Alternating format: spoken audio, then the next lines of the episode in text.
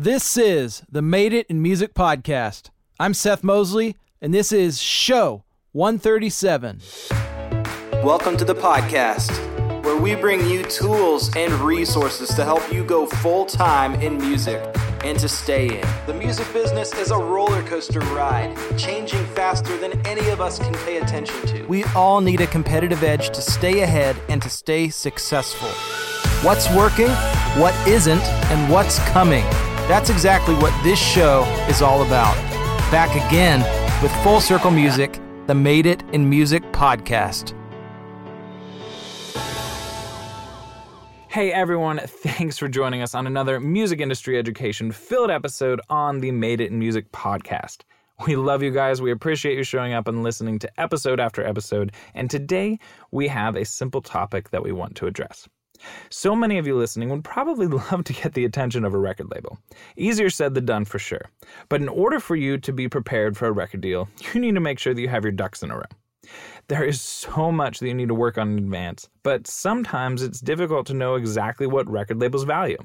Well, today's guest, Clay Hunnicutt, reveals exactly what his record label looks for when it comes to signing and discovering new artists.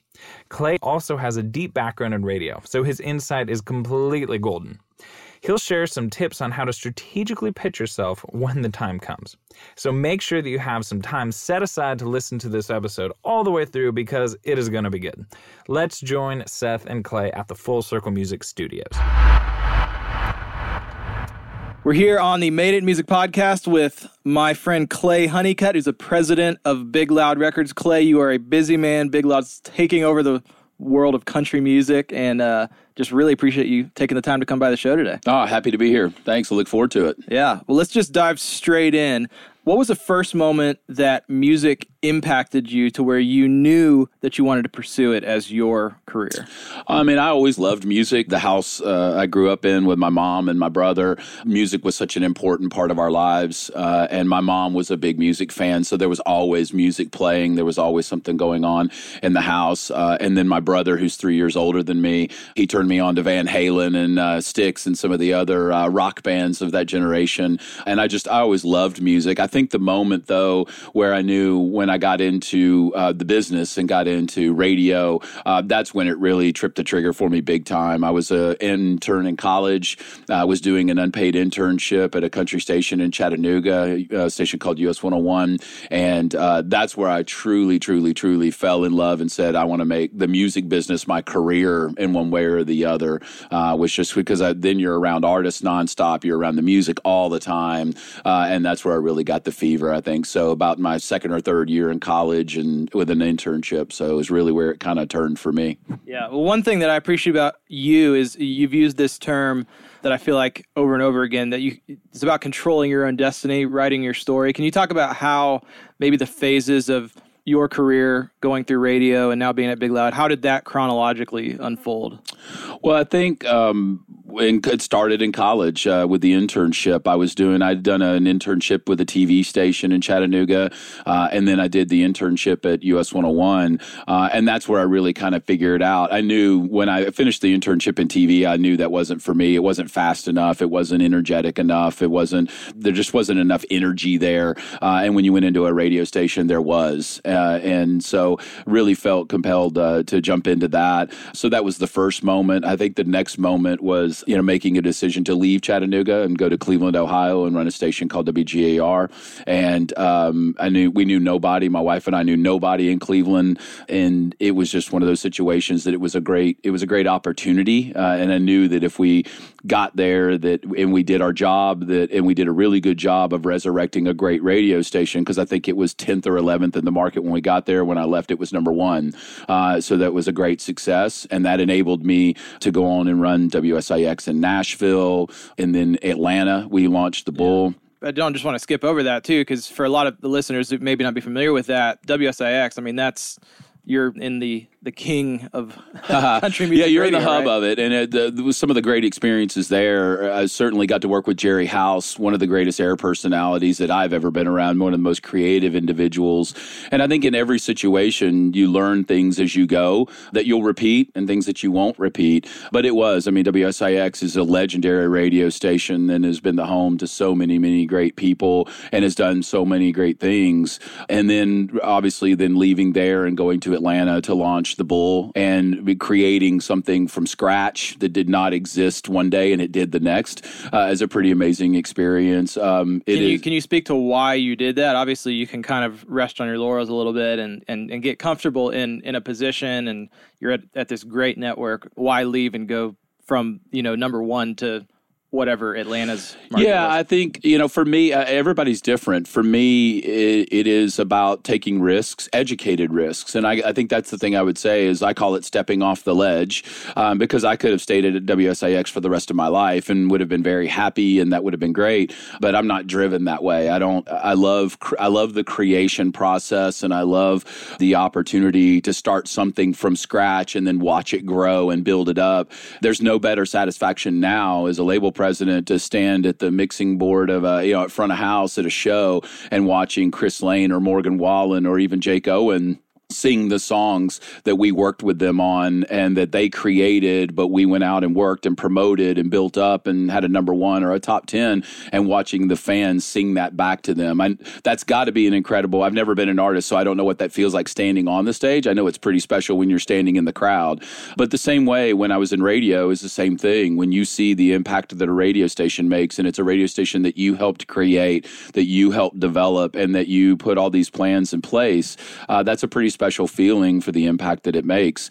But I, I think, you know, again, it, it, for me, it's about the creation process. It's, it's really about, you know, I, I, get bored after a couple of two or three years uh, because once you've once you've done things okay, this is the fourth or fifth time I've done this, you kind of say, okay, I need to do something different. I need to, I need that energy. I need that, I need to be creating something else or something that really interests me because I feel like I've been there, done that. Um, and so I think, and when you're on the label side, it's different because every artist is different. And it's, even though you, we've launched artists and we've done things and we've done some amazing things every artist has their differences and it's a new approach and it's a new way and their vision is different and things like that. And it's no different than a radio station. So i, I think when i left SIX, wsix and i went to atlanta to create that and to work with the team there uh, and we had some amazing people and we did some great things again it was an educated risk inside the company knowing if we could go there and develop those radio stations and build them up and really make them great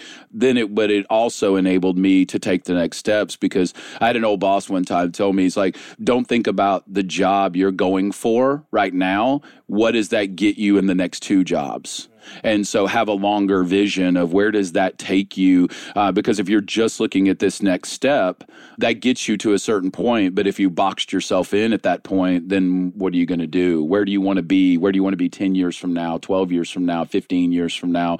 And what do you want to try to do? And so i think that longer vision is some of the reason why I, you know, kind of stepped off the ledge, as I said, to leave a very safe and secure WSIX to go to something that didn't even exist at the time. To me, those are things that drive me. Those are really important pieces. Yeah, and maybe you can clarify that a little bit because you were at one point after that the senior VP of programming at uh, iHeart Clear Channel. What, how did that kind of happen? Was that a result of you building building the thing up in Atlanta to a point where it just made sense to do that, or how did that whole unfold? When I left Nashville to go to run Atlanta uh, and to work for iHeart there, it was at the time Atlanta was probably one of the top two or three worst clusters of radio stations in the entire company. And really, nobody wanted to take it on. At one time, it was called the Widowmaker because I think the previous seven or eight operations managers had been fired.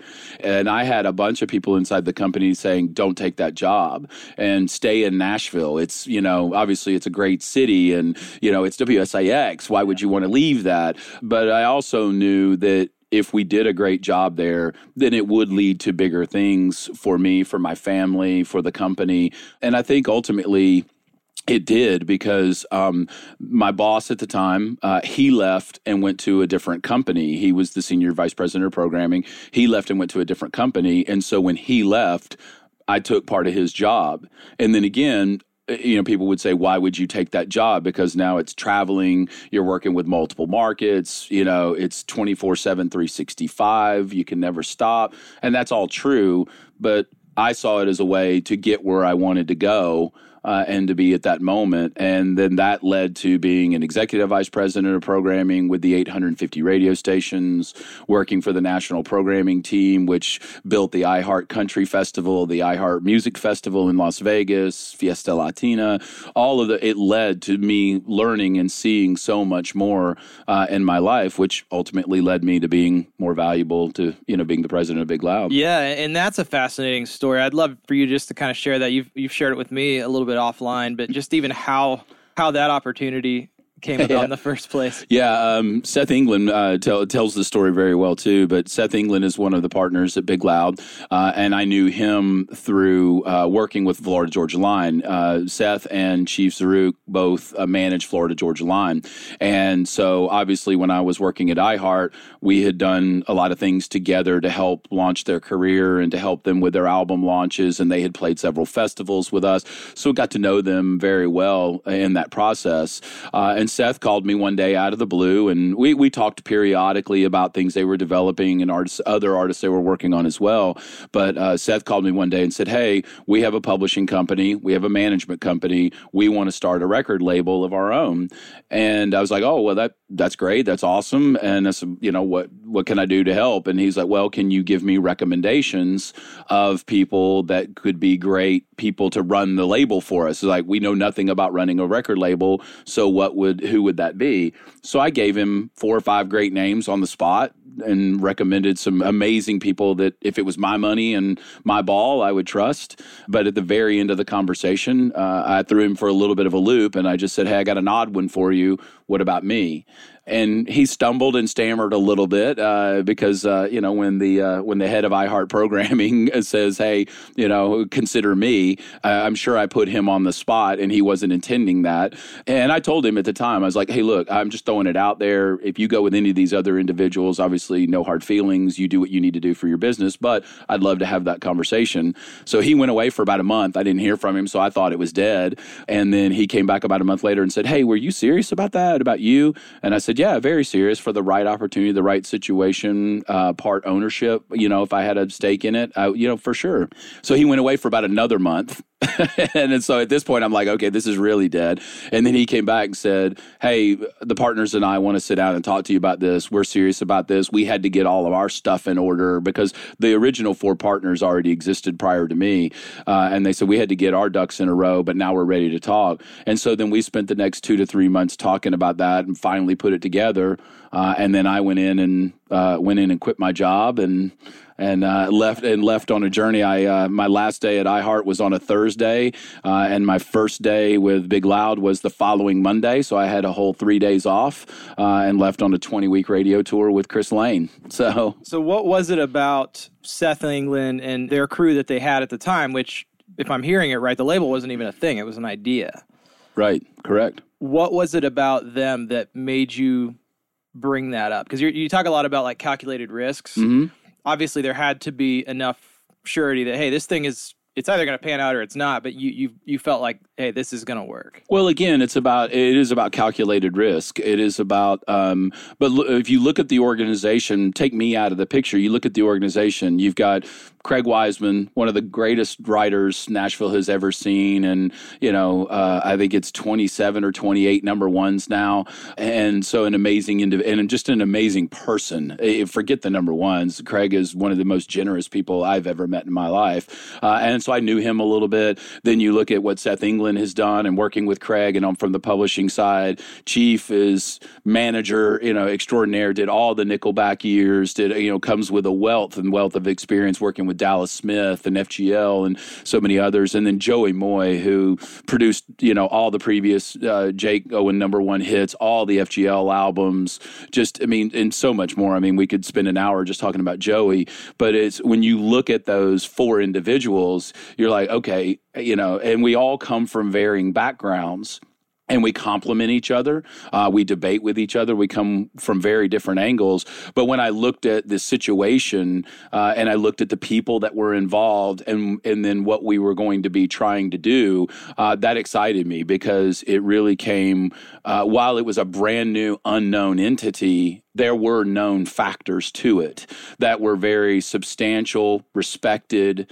I mean, the, these guys came with a wealth of goodwill already where people are like, oh, I love them. And oh, I love Craig. And man, Seth is smart and he's on it. And, you know, Joey Moi is just amazing in the studio and all this, you know. And so you start looking at that diversity of that group, of the group of five of us. And it's, it's pretty exciting stuff. It's not that hard to make that, you know, to, yeah. to make that transition or to think think about it that way. Yeah. Well, that makes total sense. And yeah, you're obviously in great company there. I want to back up to that conversation a little bit in the in the month that followed. If somebody is pursuing a, a position really anywhere, how do you appropriately pitch yourself? I, I know there's there's there's a little bit of an art to that. Sounds like for you it's just a pretty organic part of the conversation, but if there's a listener out there that's wondering how do I go about pursuing a job or an interview or anything like that, how do you set yourself up to win? I would say get to know as many people as you possibly can. Uh, Nashville and the music industry, especially, it's all about who you know. I mean, it really is. Whether you're an artist, whether you're a writer, whether you're trying to get a job in the business and working in the digital department, working, you know, being a film editor or whatever whatever it is whatever the job is it, it's really you obviously have to know your craft. You have to be a student of the game but you also have to get to know people because a lot of the you know like at big loud um, i think five or six people that work for us now were interns. And just get your foot in the door and show people what you can do or get to know them to where you know people say you know what? I really like them. I think they're respect you know they're respected. And uh, i think it's just getting to know people as much as humanly possible. And then the other thing i would tell people is don't be afraid to do anything. I mean, I, you know, when I started in the business, I would do anything. I would, I would empty the trash cans. I would. There's nothing. I mean, even now, as the president of the record label, and we're such a, and we're such a tight group that, you know, I mean, if I, if I'm walking across the parking lot and there's a box in the parking lot that needs to go in the garbage can, I pick it up and throw it in the garbage can. It's like, you know, don't be afraid. Nobody's too good uh, to do anything. I see a lot of people today that are trying to start in the business, and there's things they don't want to do, and I don't understand that. As like if you want to be in this business bad enough and you want it bad enough, you'll do what it takes. And I, and I and I see a lot of that today where people don't want to and they want to come in and they want to make six figures right out of the gate and uh, and I you know I'm only working these hours and things like that. And it's like this is not this is a passion project. This is not a I mean this is a lifestyle. This is not a job. And it is um, and it's important for people to understand that. But I think going back to the root of your question get to know everybody you can because it wouldn't have happened for me if I hadn't known Seth if we hadn't nurtured that relationship a year and a half before he ever called asking for suggestions, A, he wouldn't have called me for recommendations, and B, I wouldn't have had the opportunity to drop that on him in that moment.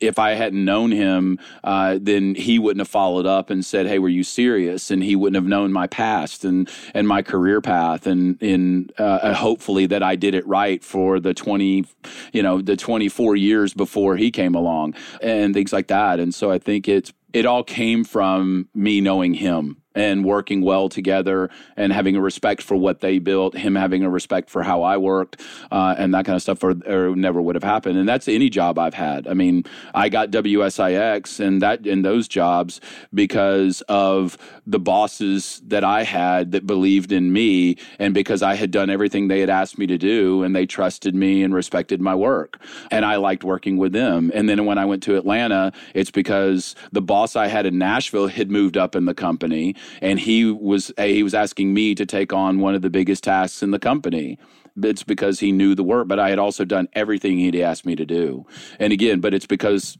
i knew somebody and you work hard and that and those are the two basic fundamentals. It's it's not brain surgery. It's just you know work your butt off. Yeah, that's good. well, that, and and that's a kind of a common thread that we're uncovering a lot on the podcast is how much of it is just about the relationship. Right. And relationships are a long game. It's not you don't just well, but it's no different. It's no different than um, I mean, Jake Owen. The Jake Owen signing for Big Loud was really big. I mean, I knew Jake as an artist from the radio side from the day he started, uh, and then I knew his manager Keith Gale and uh, Ando. Uh, I've known them for a long time, and Keith was on the you know worked for Sony for a lot of years, and so when Keith and so I mean, it happened very similar to how it happened me coming to Big Loud when Jake announced that Keith Gale and Ando were going to be his new manager and Keith was leaving Sony to do that, I called and congratulated Keith because I've known him for 20 years. And then I said, hey, just happened to at the moment just happened to say hey you know what if jake owen is ever a free agent you know what a fan i am joey moi produced at the time six number ones you know, let's put the band back together. And so, and he was like, okay, that sounds great, and that kind of stuff. Well, about six months later, he reaches out and said, hey, were you serious about that? And I said, Yeah, we were serious about that. Are you? And he said, Yes. And so we started talking. And then four or five months later, we wound up signing Jake Owen. And here we are a year and a half later. But it's one of those deals where it's just because of you knew somebody, called to congratulate them, made a comment. Six months later, it rolls back around. It's all about who you know, you know, and then, but Jake wouldn't have come to Big Loud if he and the others had not respected Joey's work, had not known how we do our business, knowing that we would work hard for them and that we would be great partners and those kind of things. So it goes, it all goes back to that. It's, it happens every time. If you look at successful stories, that's probably about 90% of how it happens. That's so good. Well, I want to really drill into what I would love to kind of dive in as the overall theme of this conversation is just something that you're doing very well as, as a president is running a successful music company that's actually getting things done. Sounds like when you came in, you, you came in as a partner. It was like, hey, we're putting putting this all in on the table, and it's you know this is this is a big big bet that we're going to make. So, can you talk about maybe that early season? What what did that look like? What were the conditions when you entered the company? Did you have to pursue outside investment? Did you how did you launch in the first place? When we launched in the first place, it really was um, the five partners, um, and it was all of our money. There is no outside funding. There is no capital investment from an outside party. We looked at that early, and there were people that came to us and they wanted to invest for a certain percentage of the company, uh, but we wound up saying no, uh, and it all be- because it was all about control and vision. We kind of had a vision as a group of what we wanted to do and how we wanted to do it. And we didn't want to be beholden to anybody that would have a say how many artists we signed, what kind of artists we signed, when we released music, how we released music, what music we even cut, or anything. Uh, we wanted to develop that, and we didn't want to have that, you know, that outside person looking over our shoulder, calling the shots or having a say in what we did. Uh, and so that was really a fundamental part of starting the company. But when we started the company, we knew that uh, when we shoved all of the money to the center of the table as it goes. Uh, we knew we were fully funded for four years, no matter what. And even if we didn't make a dime, we knew we were fully funded for four and years. That, and that's including staffing up and, and that's whole, everything. Everything. That's all in. So just looking at projections, looking at a basic budget of what we needed to run the operation, uh, and doing a doing a lot of projections of of what that was going to take. Uh, and that was a lot of the early stages was really setting those numbers and setting those budgets. And okay, you know, how much are we going to need to pay for this person, that person? What's our rent like? What's I mean, just I mean, you think about every granular thing you could possibly think about, and how much is it going to take us to cut music and to make videos and uh, all of those kinds of things. And so you take all that into account, look at it of saying, okay, then we think we can for a year. The first year it's going to cost us this much. The second year it's going to cost us this much. The third year it's going to cost us this much, and the fourth year it's going to be this. Okay, that's the all-in number. Let's make sure we don't start this because I think what some people have done a disservice to independent record labels because they start and they get a year into it and then they're like okay this isn't going well. I'm losing too much money or i can't make it or i thought this was going to be cheaper and then they close their doors. And so then people i think don't take those seriously.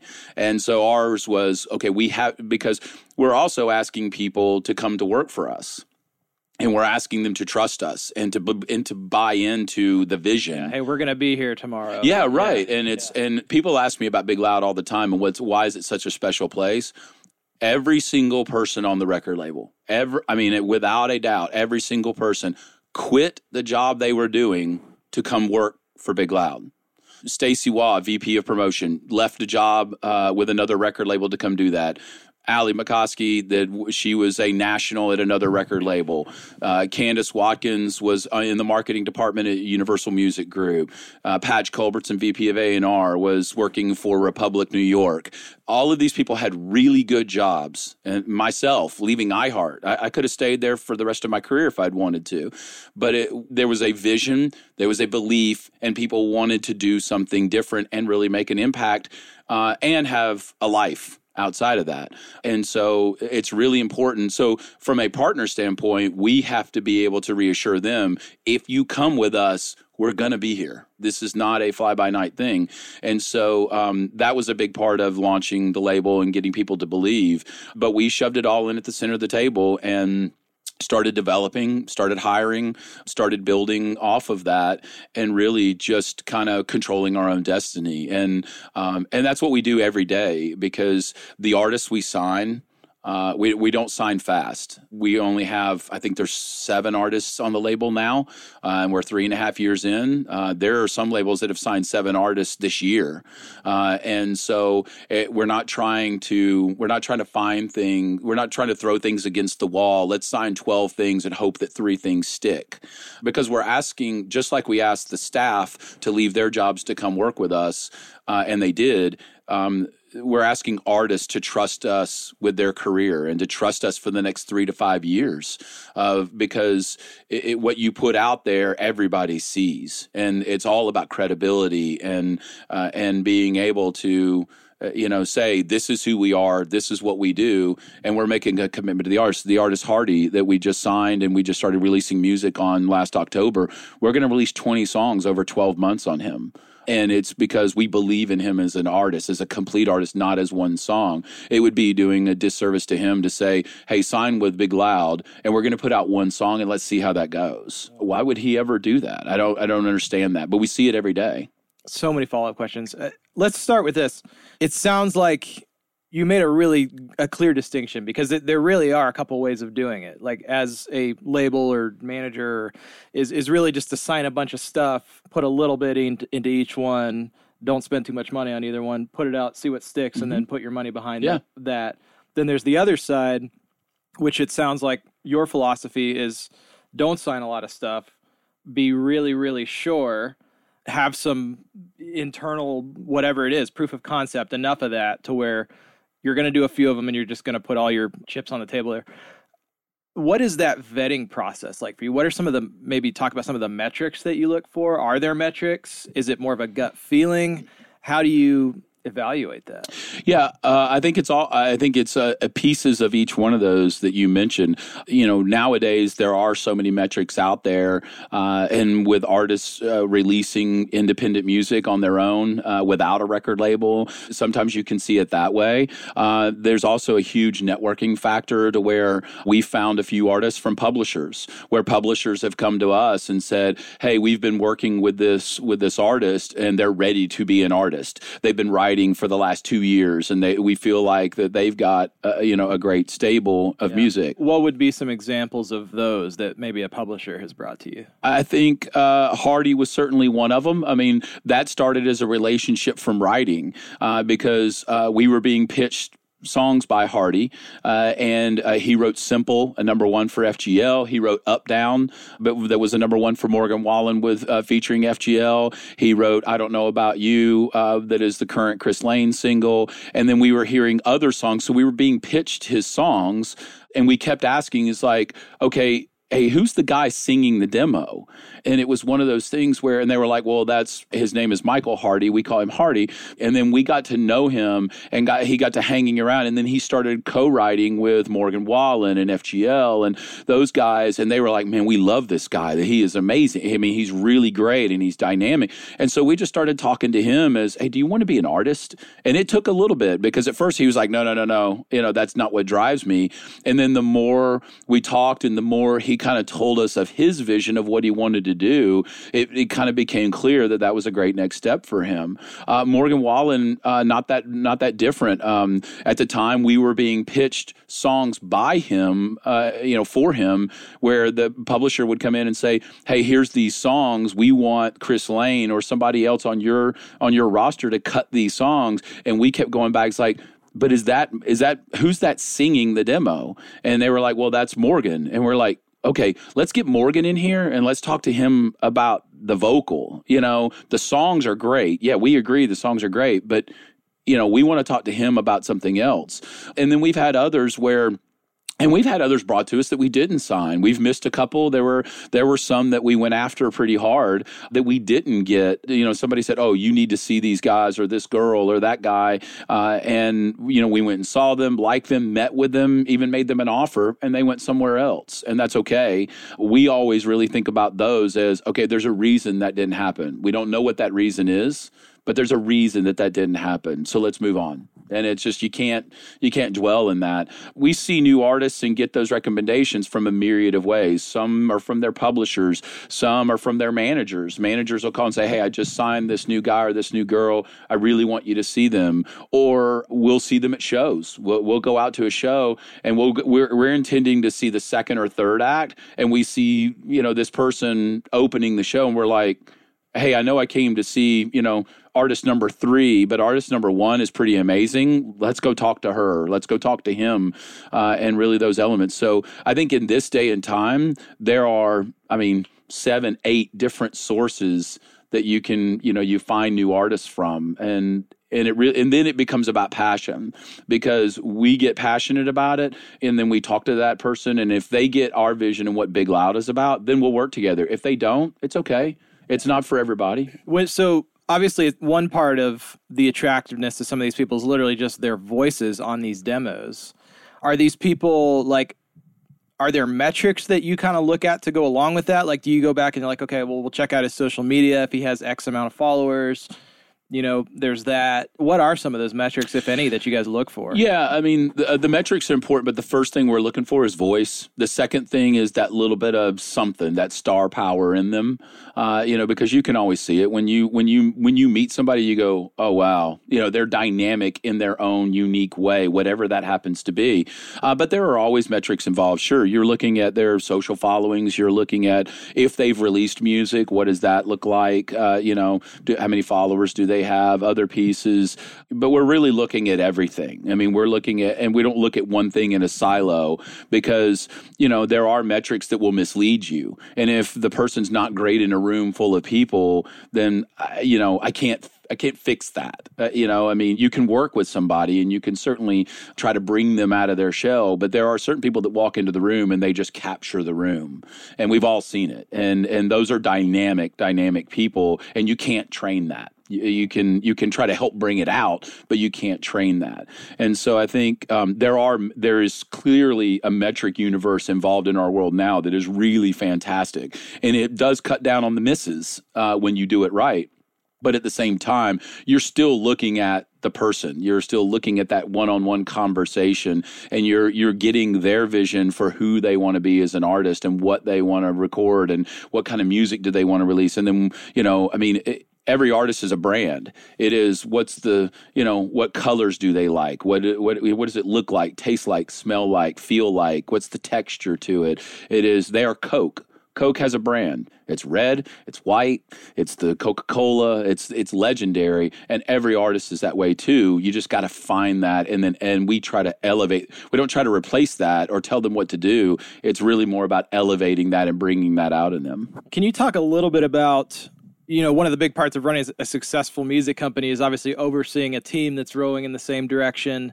How do you get the best out of your team members and then spin that into something into an organization that then attracts great artists and great talent like from that perspective I think it starts with hiring good people.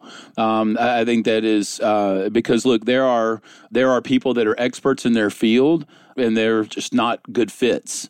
We've talked about it uh, when we when we go to hire somebody, when we look to add to the team now, we really think about the people we're interviewing are clearly good at their jobs or they wouldn't be in the room. They've proven themselves to be successful in some realm or another. So they've made they've made it to the room. Now then we're looking at okay, how does this person fit with us? Do they fit into the family? And we talk about that. It's like, you know, are they going to be productive and energetic and bring, you know, a different perspective? Uh, are they going to, you know, are they going to be able to, you know, to because they're coming into an organization that's already running and that's never an easy thing. And so are they going to be able to fit in with that group and run, you know, run as fast as the rest of the team does? So again, once we've done the screening and you you know and if you're sitting in the final room and you and I were interviewing for a job you've made it past all that point. Now I'm just judging you on do we feel like that you're going to fit with the rest of the crew and the rest of the family?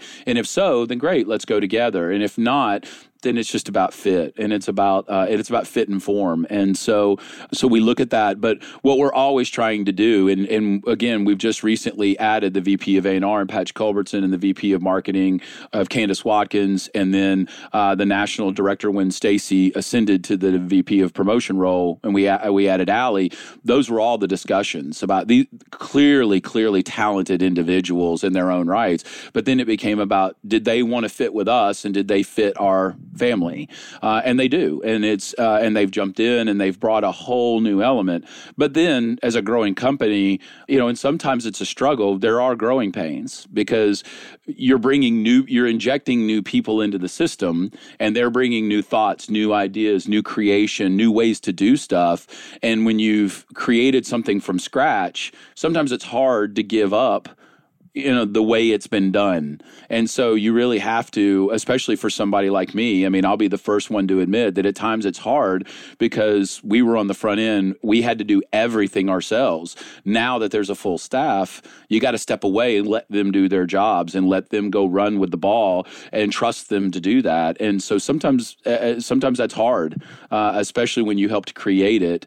And then you know even for you know Stacy who was there within a month of us starting the record label and others that have been there since day one when new people come in you really have to try to give them their space. And that's a dynamic that you really have to work through. And there are growing pains with that. It's not all smooth sailing every day. That's good one of the things that you guys have done really well, and you, you, talked about Chris Lane. As soon as you entered entered the company, you went on a 20 week radio tour with them, and yeah, that was that, fun. That song ended up becoming y'all's first number one, correct, as a label. So you're you're winning at radio, and that's a big thing that I think a lot of artists have a question mark about because it's it's so hard nowadays. It's so, right. the space is so crowded. There's so many labels. There's so many great talent out there.